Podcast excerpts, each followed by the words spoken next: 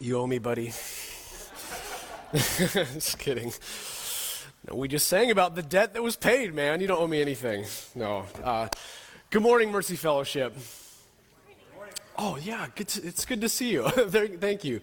Uh, man, I'm so uh, just pleased to be here with you today. As Curtis said, my name is Sean. I'm the pastor of Reach Church in downtown Everett.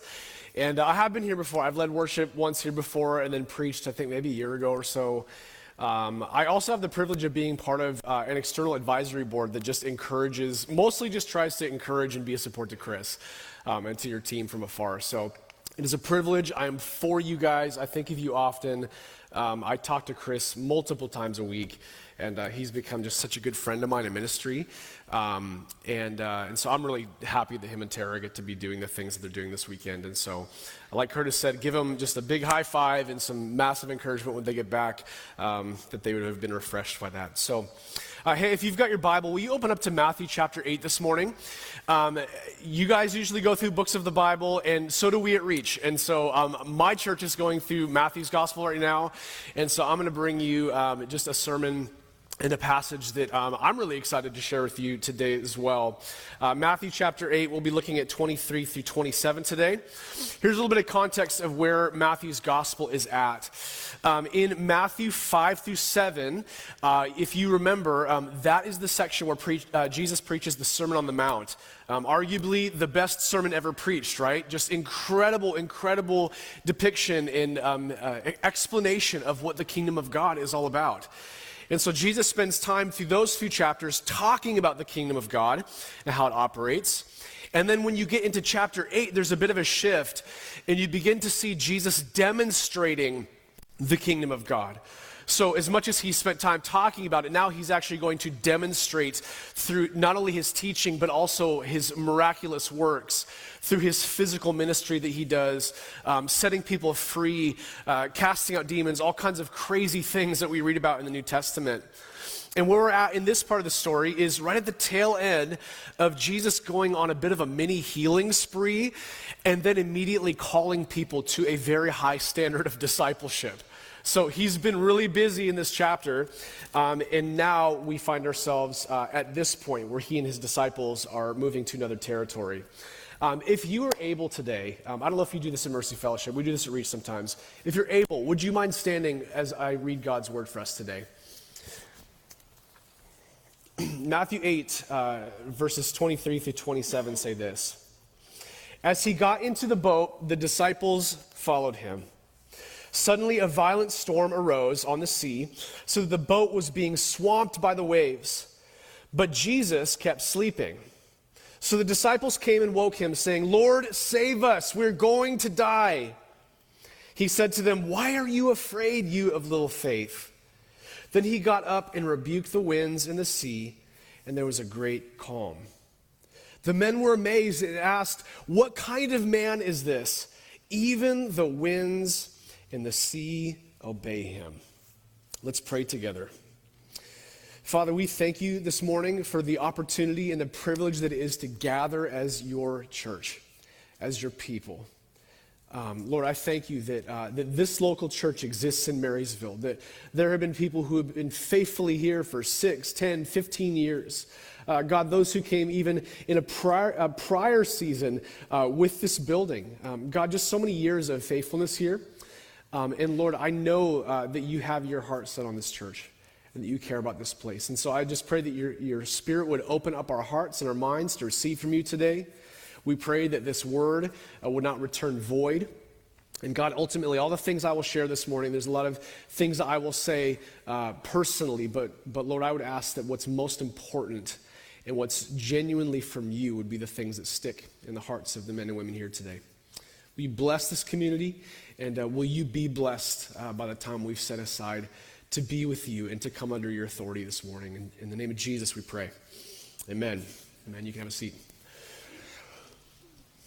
Uh, question for you this morning as we kind of get into this story. Uh, think about this. When was the last time you were in a really big storm? Like a really, really big storm? Uh, I had the chance uh, a couple uh, weeks ago um, to go visit um, my brother and my sister-in-law in Atlanta, and then a few months prior to that, um, I have some also some siblings in Houston, Texas, and so uh, this year I've had a chance to get out of town a few times to go to a couple places in the South and just visit family, which has been really rewarding. Now I got to say this though, um, you know everyone thinks that Seattle is the place in the country that gets all the worst rain, right? Like, if you talk to somebody from other parts of the country and you tell them you're from the Seattle area, they say, Oh, you guys get a lot of rain, don't you? And you say yes, and you kind of feel like ashamed because we all know that's just part of what it means to live here. But have you been to the South? Like, honestly, think about this. Have you been to the South and been in the middle of a storm? Here's an example. There's a photo of some lightning. This is a, a, storm that took place in Houston. I didn't take this picture, but while I was in the area, we did have a storm like this. And it was bizarre because it was like a beautiful day, and then this massive storm hit. And I saw lightning like this, and I thought, I don't see stuff like that in Seattle. Like, you just don't see stuff like that in Seattle. Uh, next, we have a video. This is from my time to Atlanta. This is literally out of my brother's front window. And uh, look at that. I'm just the puddle that that truck just totally crushed. I, I was blown away. It was, again, a beautifully nice day. And I look out the window, and out of nowhere, the rain starts coming. And I'm like, bro, what did you, why did you move to Atlanta? Like, you, you think it's better than Seattle, but you guys are getting this stuff. Like, you actually need umbrellas here. It's crazy. A lot of people have moved out of the area because of the weather, and I get it. Western Washington gets hit really hard. Uh, but I, I sorry to, to, to, beat this drum too much, but I, I had to know is Seattle really the worst place to live in the country in terms of rain? And I want you to know this, friends, that if you're from here and you feel a little bit of shame about the weather um, and you're embarrassed to tell people you're from Seattle, I want to tell you, it's not even the place in the country that gets the most rain. Did you know that? No, in fact, the number one, according to worldatlas.com, the number one wettest city in the U.S. is actually Hilo, Hawaii the Hawaiians get the most rain. and second, uh, actually, I don't know what the second one is, I can't remember. Uh, the Seattle area doesn't come in until number three. But the funny part is it's actually Sequim that gets the most rain. So it's not even Seattle, it's actually Sequim. That's besides the point. The point is this no matter where you are at in this country, where you live, you're going to experience storms. And sometimes there'll be lightning storms. Sometimes you will see sideways rain and sometimes you'll get the perpetual gray like we get. But no matter where you go or where you choose to live, you will experience a storm of some kind at some point. It's undeniable. And isn't that kind of true of life as well? It's true of life as well. In fact, we often think of hardships like storms, don't we? We use phrases like, I'm really going through it right now. Or when it rains, it pours. That's because it's not pleasant getting caught in a storm. In fact, it's downright scary sometimes. And that can sure be the way life feels when we go through all kinds of hardships. Now, the story we're looking at today deals with a real life storm that Jesus and his disciples faced. And while it's literally about a physical storm, the way that I, I, see Matthew positioning the story in his gospel serves to, I believe, tell a greater story about the life of a Christ follower. Now, again, thinking about the context of where this story lives in Matthew's gospel, uh, these ver- uh, the verses that precede this passage uh, are a story of Jesus calling his followers to a, a costly discipleship. He's calling people to follow him into the unknown territory of discipleship. And he set the bar quite high for people who are going to follow Jesus. We see in Matthew 8 18, uh, the scene of a Jewish scribe coming to Jesus saying, Teacher, I will follow you wherever you go. Like making this very bold declaration of his faith, but he gives a caveat. And he says, Let me bury my father first. Remember the story. And what happens is Jesus responds with a stern call to action. And he says in verse 22 Follow me and let the dead bury their own dead. In essence, what he's saying is either you're all in now or you're not. You need to truly follow me and count the cost of following me now, or you probably aren't following me to begin with. Now, in the story that we just read, you can assume that those who follow Jesus into the boat are his close disciples, and we know that to be true based on who's in the boat. And that those who stay behind are the crowds, maybe those who are intrigued by his teachings, but haven't gone all in on following him per se. It's almost as though Matthew is reminding the reader that when Jesus calls a disciple to follow him, he's not promising you that you'll be insulated from the storms. And that's a bit of what we're going to see in this story. Now, uh, some context of where we're at geographically. Jesus and his disciples just got into a boat and they're heading into the deep waters of the Sea of Galilee. Now, if you don't know much about the geography of, uh, of some of the biblical stories, here's some things to know about the Sea of Galilee. For one, it's a relatively small body of water, say in comparison to, you know, like the Pacific Ocean, but it's quite a bit bigger than a place like Lake Stevens. Um, in fact, the Sea of Galilee is about 13 miles long, which I, I Googled this just to be sure. Um, it's roughly the length between Mill Creek and North Everett. So, how many of you drive in the Boeing traffic and it just feels like you're there for an eternity, right? Like, that is about how long that sea is. It's, it's about 13 miles long. What's also unique about the Sea of Galilee is that it's uh, its, uh, its depths are kind of crazy. In fact, the, the edge of the sea, or the, the outer um, shoreline of the sea, is about 150 feet deep. So that in and of itself is quite deep on the peripheral. Uh, but when you get more towards the center, it, it bottoms out around 680 feet below sea level. So it's, it's incredibly deep, uh, deep waters. Uh, another thing about the Sea of Galilee is it's surrounded by mountains, which makes for a bit of an interesting weather climate. Uh, there are moments when the wind travels west over the Mediterranean Sea. It blows into uh, over the mountains and spills into the Sea of Galilee, which can stir up the waters and create an incredibly dangerous and, and turbulent climate, especially if you're on a boat. Storms that hit the sea can produce waves, I read, reaching anywhere from six to 10 feet tall, uh, even above the boat itself. And at points, uh, can easily capsize something like a small craft, uh, like what Jesus would have been traveling upon. And that's exactly the scene we find ourselves in here in Matthew chapter 8. Jesus and his disciples get into this boat, and from there, let's look what happens. Again, verse 24. It says, Suddenly a violent storm arose on the sea, so that the, that the boat was being swamped by the waves. But Jesus kept sleeping. Verse 25 So the disciples came and woke him, saying, Lord, save us. We're going to die. Now, with all this context in mind, and with the picture that Matthew paints for us, you can imagine that this would be a terrifying storm to be trapped in. In fact, it's interesting to note that the Greek word used here for storm is actually often used to describe earthquakes as well. So let that fuel your imagination in terms of the intensity uh, or the treacherous nature this situation would have invoked for these disciples. Additionally, the author notes that the boat was being swamped by the waves. Again, the Greek word here could be translated as swamped or even covered or concealed.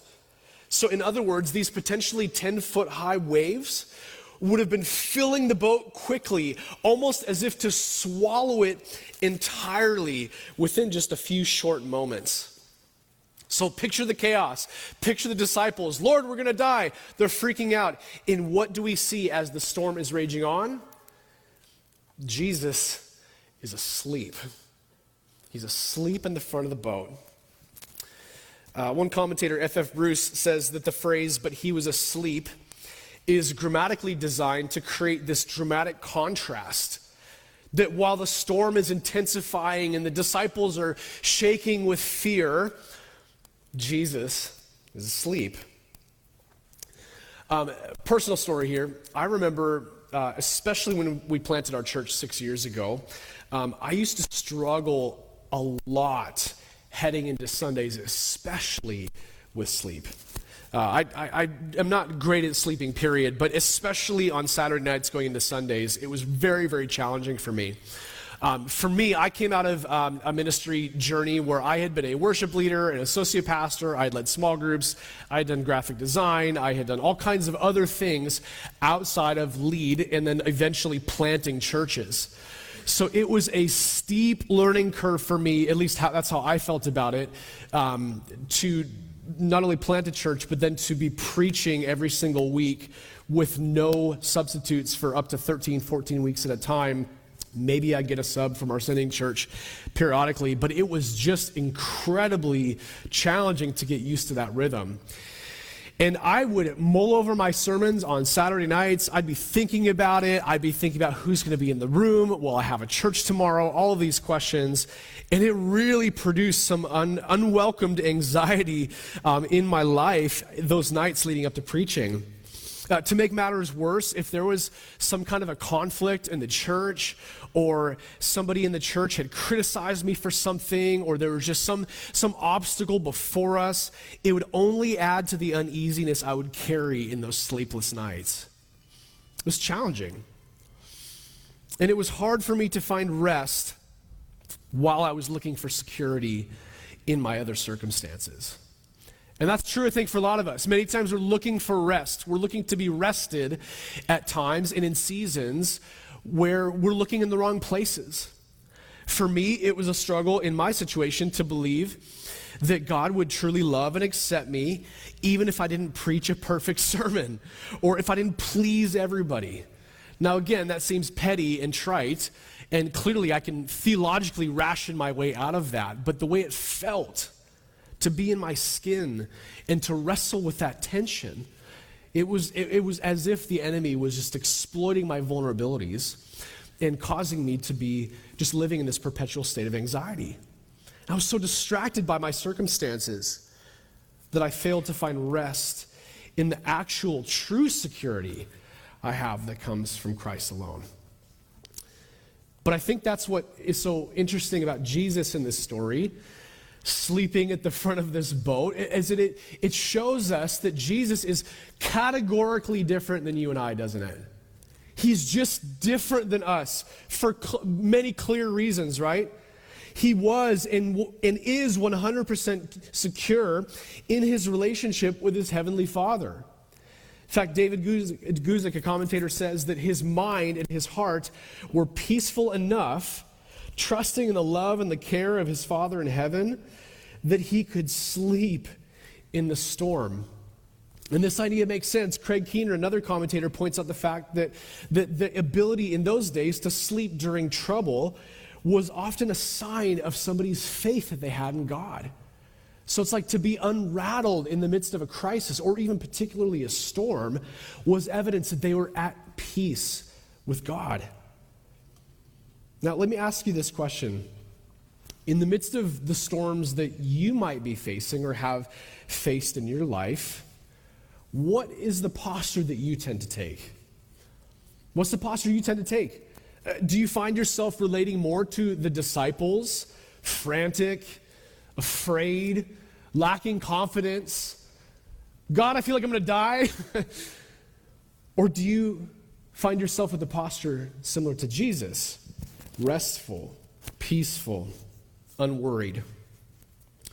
You know, I think we're living through an interesting time in history, and, certainly an interesting time as a society, where we, uh, I don't know if you notice these things, I, I tend to. Um, it seems like a lot of people are really obsessed with things like self help and boundaries and making life easier and pace and, and all these things. And, and many of those things are redemptive and good and have legitimate value to them. But it's interesting that for society that's so obsessed with these things, that it appears collectively we're more frantic and anxious than ever before. Have you noticed this? It just feels like people are stirred up these days.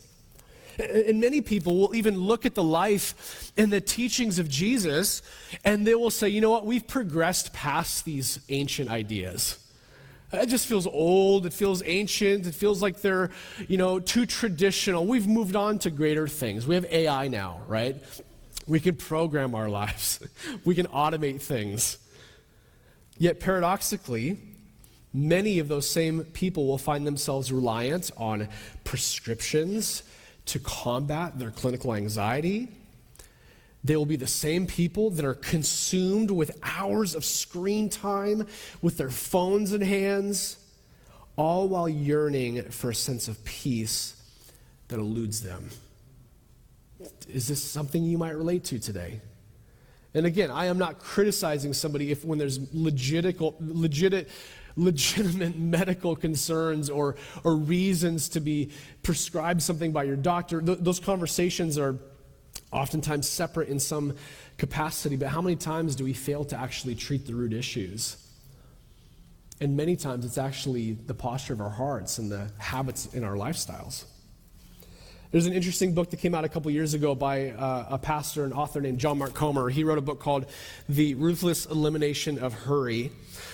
And he writes about the faulty pursuit of progress at the expense of cultivating a life that produces real peace. This is some of his indictments on our culture. He says technological and even economic progress does not necessarily equal human progress.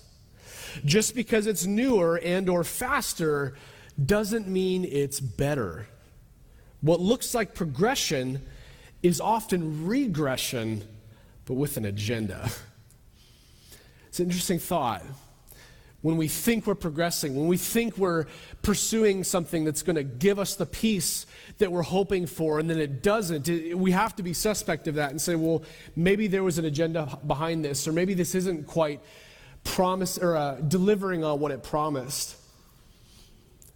So, to bring it back to the story, could it be that the secret to human flourishing lies in understanding how Jesus himself maintained his peace? Or how about we do even one better? Maybe within Jesus himself, we can uncover the key to finding peace in the midst of life's storms. Now, I would think there is. I believe there is. And I want to show you why I think so. Let's look at what happens with the disciples um, as they wake Jesus from his slumber at the edge of the boat. Verse 25. Again, it says, The disciples came to him, woke him, saying, Lord, save us. We're going to die. And he said to them, Why are you afraid, you of little faith?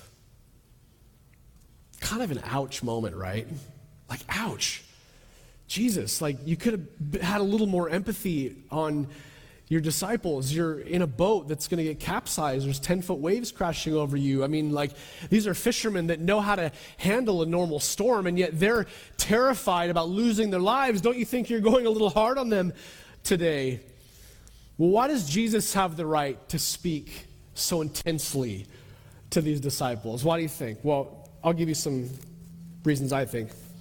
First of all, I think he's earned the right based on what he's already done for them and done in their midst. I think he's earned the right with them, or at least he should have, to some degree, earned the right. Recall, if you've read Matthew's gospel, some of the things that Jesus has already done in front of his disciples. He's healed the fever of Peter's mother in law, he healed a sick and demon possessed man. He cleansed the man with leprosy, virtually giving him his entire life back because he was so outcasted by society. He's been cleansed. Now he can actually come back in and participate. He healed the centurion's servant. And he healed several other sick and demon possessed people. There's just this catch all statement in Matthew where it says, and then he healed a bunch of other people. And you're like, wow. Like, we don't even know how many in the first two chapters of Matthew he would have touched. See, Jesus has already demonstrated the authority to heal physical ailments of all kinds. So they've already seen him do this. But then take it a step deeper, right? Like what's happening in this story. Well, the reality was the storm wasn't the only thing that needed correcting in this story. In fact, it was the disciples' understanding of who Jesus was and what he was capable of that needed correcting as well. Uh, interesting observation from the church, the early church father, John Chrysostom. He says this that their awakening him was a sign of their lack of a right understanding of who he was. He says that they knew his power to rebu- rebuke when he was awake, but his power to rebuke when he was asleep, they had not yet grasped. Even after so many miracles, their impressions of him were still confused. See, the disciples still didn't quite understand the magnitude of who they were actually following. But this was about to change. This was about to change. Now, before we go too further, I want to address the phrase, you of little faith, for a moment.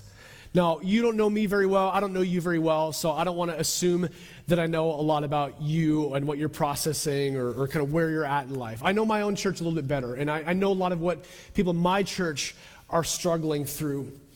And I will tell you this um, when you think about stories like this and you think about words of Jesus saying things like, Oh, you of little faith, I know that there can be in rooms like this at times somebody who would say, Yeah, that is definitely me. I am the one with little faith. And there's this shame that kind of comes over us about feeling like we don't have big faith in Jesus or that we're struggling to trust him or to believe him. We feel like the right answer is, uh, I never have doubts ever. I never struggle with anything ever. And that's just not real life. That's just not real life. We are, we are in a battle. And we are, now that doesn't change anything about who he is or what's true or what's secure. That's why we anchor ourselves to him because he's the constant one, he's the stable one. But for many of us, we can struggle, whether it's just with temptation or anything else. And you say, Yeah, I struggle to have big faith. I just want to encourage you today, if that is you, that Jesus sees you as you are. He sees you in the struggle you have with your seemingly little faith at times. And I don't think this rebuke is meant to shame you, if that's you. I don't think he was trying to shame his disciples as well. I think moments like this are always an invitation to be stretched and to grow and to redirect and put our faith where it should actually be. The invitation is to say, Yes, I am struggling. Yes, I feel like my faith is small, but it's to put our faith not in our ability to change our circumstances or anything like that, but to put our faith in the one we're actually crying out to. To say, Jesus, I need you. I, I do trust you. God, I believe. Help me in my unbelief. And of course, I believe we have a God who is gracious and who is eager to help us to grow and to expand our trust and deepen our trust in the power that we can only find in Him alone. Because that's exactly what happens to disciples. Right? That's exactly what happens to these men in the boat. With a word, their perspective on Jesus greatly changes and their faith increases. Look what Jesus does after he rebukes his disciples. Verse 26b says this Then he got up and he rebuked the winds and the sea, and there was a great calm. So Jesus delivers, doesn't he? He absolutely delivers. So he rebukes and corrects his disciples, which I think is important for us to know that Jesus loves you doesn't mean that he just accept just accepts you carte blanche as you are and never asks you to step up or change anything, right? Like we get called to the carpet sometimes. He challenges us and he, he invites us to grow for our good. And that's what he does here. He, he corrects his disciples, but then he rebukes the storm itself. And I love the words in Matthew 4 in the parallel account. Jesus is recorded saying, Peace, be still. And the waters are stilled. Now, there's a couple different ways you can apply a passage like this or a story like this. One of them is to simply elevate the authority that Jesus maintains as one who is Lord over all creation. And I want to get to that one in just a second. But I think the second one, uh, oftentimes that people will do when they're applying this story, uh, that's more common and, and sadly propagated mostly through things like sermons, sounds something like this Listen, are you facing a storm in your life? You're like, did I just turn on the Christian TV station right now? You know, brother, sister, are you, are you facing a storm in your life? Thank you, Chris. I appreciate you. In your marriage, in your workplace. Well, if you sow a seed, right, or like in your health, rest assured, Jesus can calm these storms. Have you heard this before? Any of you late night TV watchers, like flipping channels and like watching that stuff every once in a while just to get a kick out of it, right? We've all seen it. Here's the problem, okay? The problem is that rather than letting the scripture dictate what it is trying to communicate, many times people will bring their own hopeful outcome to the table. And they'll say, I want it to say this. And if you have done any Bible study, this is like tip of the iceberg stuff. But that's a, that's a, a word called eisegesis, when you uh, bring your own opinion to the table or to the scriptures and then you kind of read it back into the text. Uh, and many times that's a, that's a surefire way to over spiritualize something or simply just misinterpret what it says. Now, exegesis, which is what you guys tend to do here, is to study the scripture intentionally, deeply, in its original context, trying to understand the timeless truths that are embedded in what's written in the Bible, right? I think probably we'd all agree that's, that's an advantageous way to approach the scriptures. Now, don't miss this. I think a lot of times in the Christian faith, uh, you know, you have kind of what you theologically believe, but then you have your actual practice of your day to day. This is how I actually live my Christian life out. And I think many of us, uh, the felt need or the felt pursuit we have um, is a more happy, comfortable life. Like we want to feel like I'm on God's team and this is to my benefit. And so a lot of people will come to church. Uh, because they feel like it is a good thing to do, it's a, it's a proper thing to do, it's a good tradition to hold. I want my kids exposed to good values. I'm going to serve because it's right and it's good. And because I'm on God's team, hopefully these storms of life will come less frequently, or at least they'll hit a little bit less hard than they would if I were standing in direct opposition to God. I'm not going to be like a like a Jonah or a Job. Like I, at least if I'm on God's team, actually, maybe I'll get preserved from some of the pain. Now, I know that we could probably all reason theologically why we don't necessarily believe that, but how many times do we actually buy into that practically in the day to day? Can I tell you this? I don't think this story about Jesus calming the storm is specifically about how he wants to just calm the storms of your life. Now, uh, can he? Do I believe that Jesus can and many times does calm the storms of your life? Or do, do you think we should pray that He will? Oh, yes, 100%. Absolutely, I think we should. Absolutely, I believe He can. But you got to ask yourself the question well, what happens when the storm doesn't get calmed? Or what happens when the catastrophe hits and the result is painful and not what my hopeful outcome was? then where's my hope? If my hope was in the storm itself getting calmed, then I might be disappointed when it doesn't get calmed. And so, where is the hope in this story?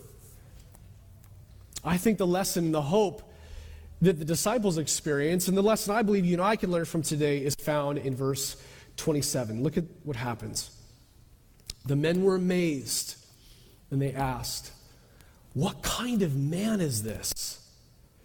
Even the winds and the sea obey him. What kind of man is this? Now, listen, if you're a disciple in the boat, no doubt you are so grateful that he calmed the storm, right? Like, so, Jesus, thank you for calming this storm. I'm so glad I'm not dead now. What a gift, right? Like, we're so thankful that he calmed the storm, that it subsided. Obviously, this was the immediate felt need, but they weren't just amazed by the outcome of the storm. Uh, uh, Matthew doesn't say, and then the disciples thanked Jesus for doing them a solid, and then they went on their business. No. Matthew says they're amazed. What kind of man is this? That even the winds and the sea obey him. Here's where I think the hope of this story is it's this. The hope of the story isn't just that the storm itself was calmed. The hope in this story is Jesus' authority to silence the storm itself. It's in the authority of the one who is in the boat. It's in who Jesus actually is. See, in both cases, you would have reason to celebrate. You would be overjoyed that the storm would be calmed. But there's something that hits a bit differently about this story when you realize that you're dealing with a man who is unlike any other man, whose authority not only stretches over human bodies and, and human ailments, but, but even over the elements of creation, which immediately set him apart from being just some guy that they found on the side of the road. In fact, any Jewish person who had de- decent exposure to the scriptures would have identified this because, according to their understanding of God's power in the Old Testament, it was only God who held ultimate authority over things like the sea. Look at one example in Psalm 89. It says, Lord God of armies, who is strong like you, Lord? Your faithfulness surrounds you. You rule the raging sea.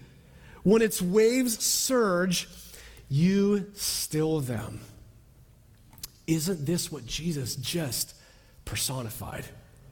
He calmed the storm.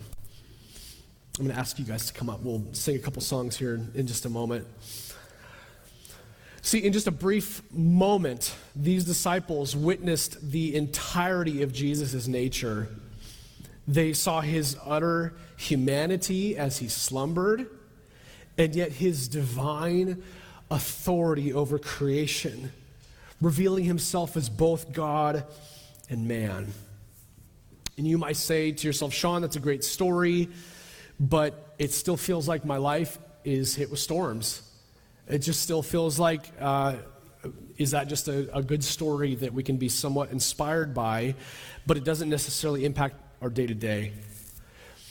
I think one of the challenges in our culture is this that we don't personalize stories like this enough. We don't personalize them enough. Our vision about them is either too blurry or we feel too far removed from the circumstances. It just was, it was so long ago, it was a different circumstance. I just, I, I have a hard time relating. Well, I want you to think about this. Just imagine this, if you will. Imagine you got to visit some amazing theme park and go on an awesome roller coaster.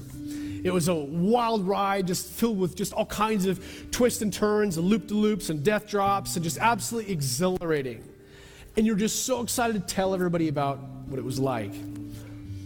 Now imagine the difference if you uh, were simply shown a video of that roller coaster from a friend, or you look it up on YouTube, and you're watching this video and you're like, oh, that's interesting, that looks kind of fun.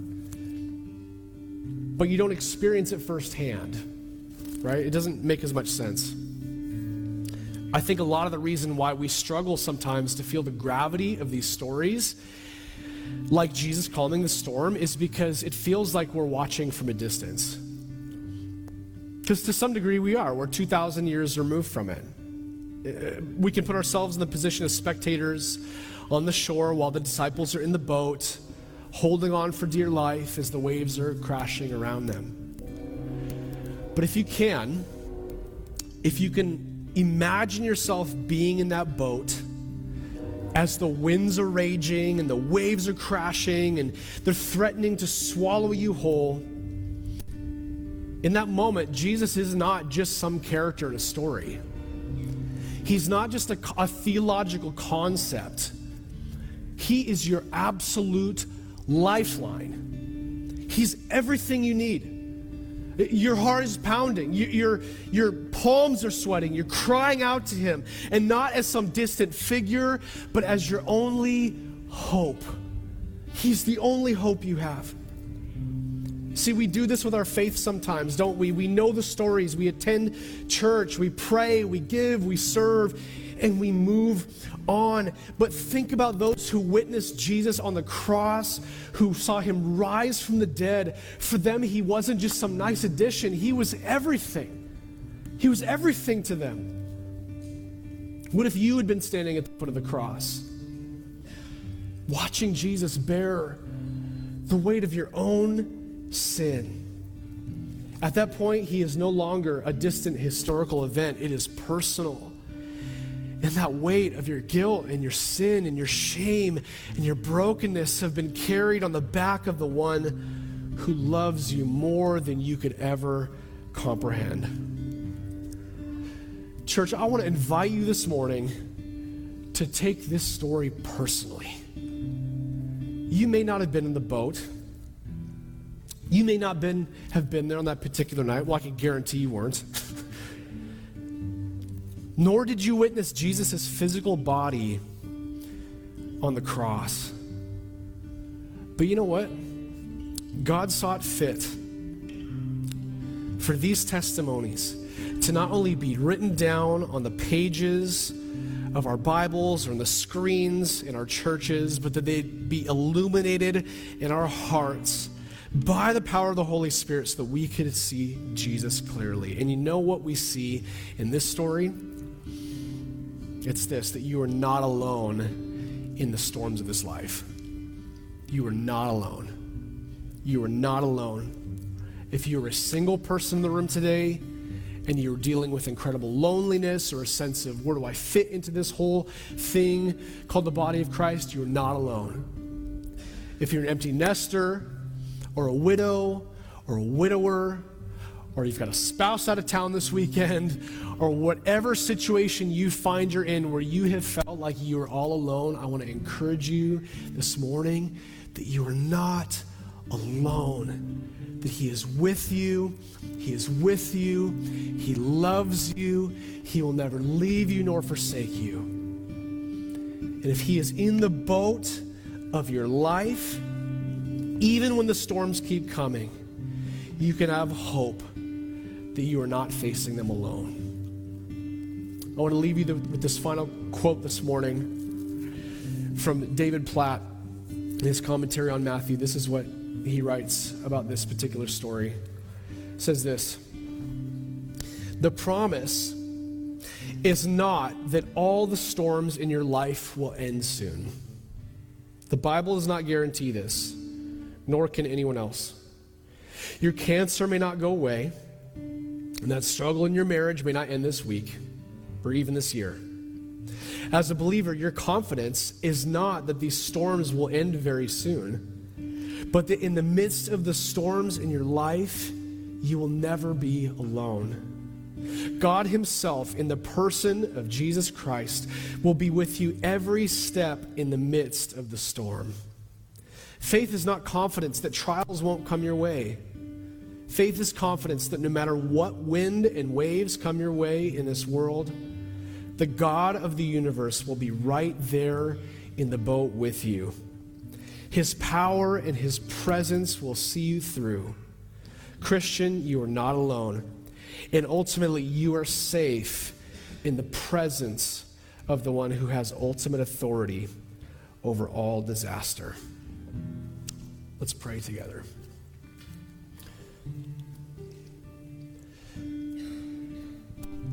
Father, I thank you that we can come together today and to read an incredible story, an incredible testimony of Jesus' power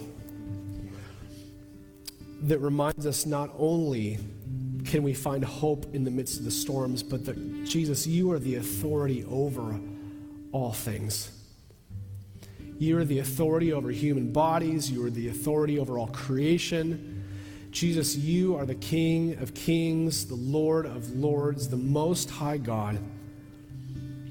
And we declare that your rule and your reign and your dominion over our lives is our very lifeline.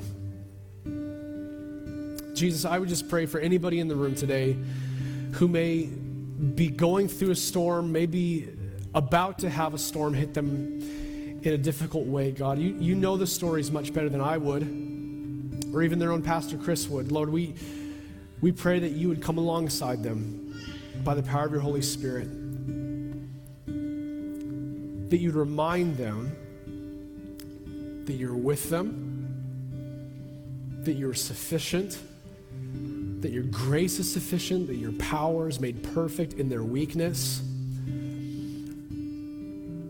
And God, their enduring is not dependent on their ability to white knuckle through pain, but ultimately, God, their strength comes from you and you alone. And we thank you that you promise to sustain us. That even when we feel like there's no hope, God, if we are truly in your, in your hands, then you promise to carry us and to sustain us. And we thank you for that, Lord. Will you bless this community? Bless this church family and give them what they need for today.